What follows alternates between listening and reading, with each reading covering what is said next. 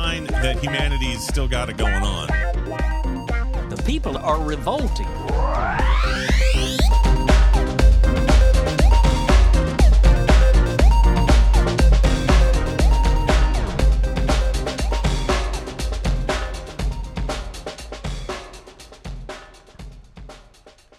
Welcome to People Are Revolting, a daily dose of disobedience.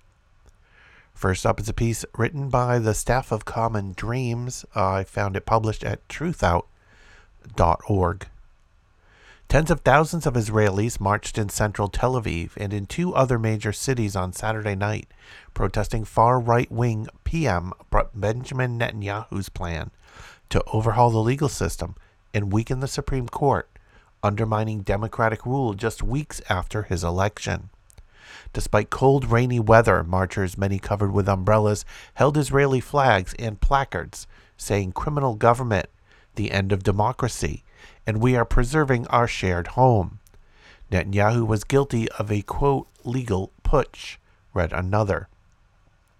Critics say Netanyahu's plan would damage judicial independence, foster corruption, set back minority rights, and deprive Israel's court system of credibility.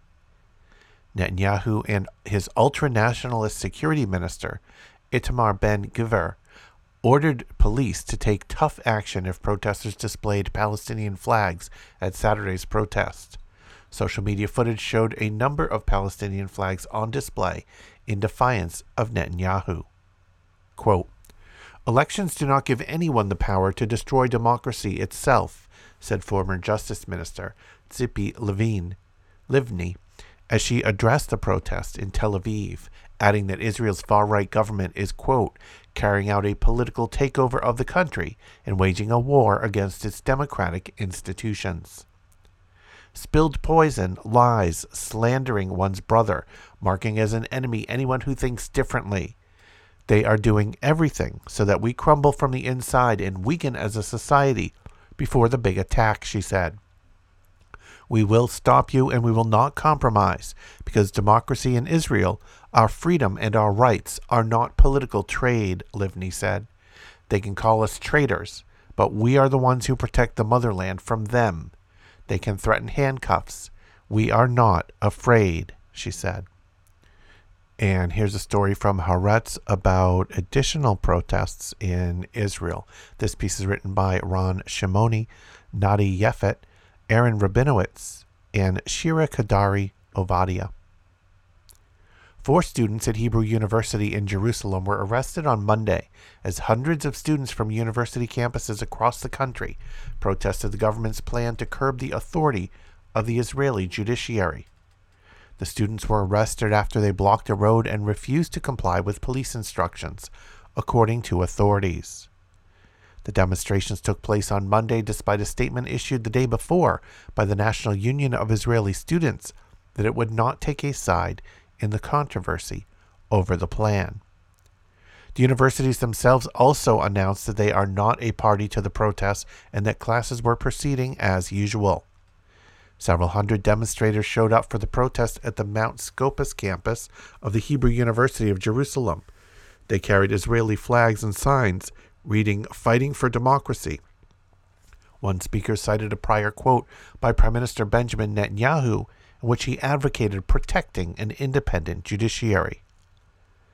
At Tel Aviv University, several hundred protesting students faced off with about 10 counter demonstrators from the right wing Im Tirtzu organization, who voiced their support for the government's plans, which would allow the Knesset to override rulings of the High Court of Justice, give the government and the Knesset a majority on the Judicial Appointments Committee, and have legal advisors at government ministries report to government ministers and not to the country's attorney general.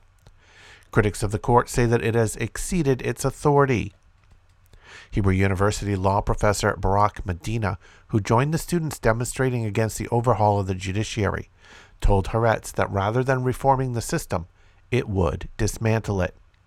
There are also problems with our system of elections. That doesn't mean you eliminate elections, Medina quipped. Unless we have a constitution, the main idea is for there to be a broad consensus when it comes to making significant constitutional changes. Israel has no formal written constitution. The Knesset has passed basic laws that form the building blocks for a constitution, but they can be easily amended. At Ben Gurion University of the Negev in Beer Sheva, about 200 people demonstrated against the government plan. Protesters carried signs with slogans including We won't permit the High Court to crumble and separation of powers to protect rights. The protests were organized by Mehat Hatstudentin, which called the demonstrations just the beginning. Democracy is not a slogan empty of content, but a fundamental that should be fought for. This is an uncompromising fight for our future against a government that, in the name of the tyranny of the majority, is threatening to trample democracy and further along, without restraints or curbs, will do harm to equality and the freedom of many groups in Israeli society, the group said. We are determined to stop the craziness, and this is just the beginning. And finally, one more piece on Israel. This piece is published in LeMonde.fr. Some 40 countries on Monday called on Israel to lift sanctions it imposed on the Palestinian Authority earlier this month over its push to get the UN's top court to issue an advisory opinion on the Israeli occupation. On December 30, the UN General Assembly passed a resolution requesting an opinion from the International Court of Justice on the issue of the Israeli occupation of Palestinian territories. In retaliation, Israel announced a series of sanctions, including financial ones, on January 6 against the Palestinian Authority to make it, quote, pay the price for pushing for the resolution.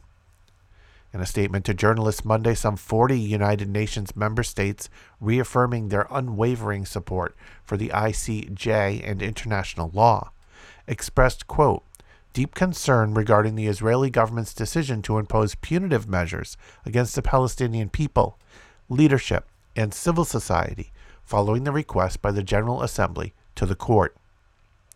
Regardless of each country's position on the resolution, we reject punitive measures in response to a request for an advisory opinion by the International Court of Justice, and more broadly, in response to a General Assembly resolution and call for their immediate reversal, the members said. The statement is signed by countries that voted for this resolution Algeria, Argentina, Belgium, Ireland, Pakistan, and South Africa, among others, but also by some that abstained Japan, France, and South Korea, and others that voted against, like Germany and Estonia.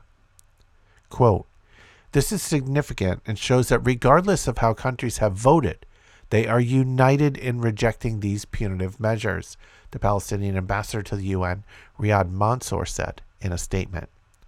Asked about the members' statement, a spokeswoman for the UN Secretary General reiterated Antonio Guterres' deep concern about, quote, recent Israeli measures against the Palestinian Authority, stressing that there should be no retaliation in connection with the ICJ. If you want to check out back episodes of People Are Revolting, just go to peoplearerevolting.com. You can also follow on Twitter at People Revolting. Keep revolting, and thanks for listening.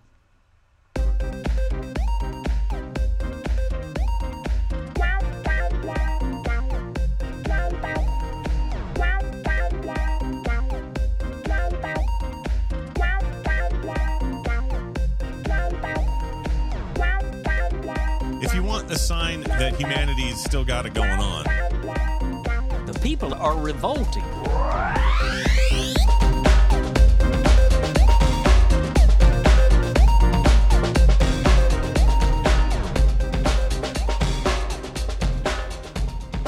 I think you just nailed it.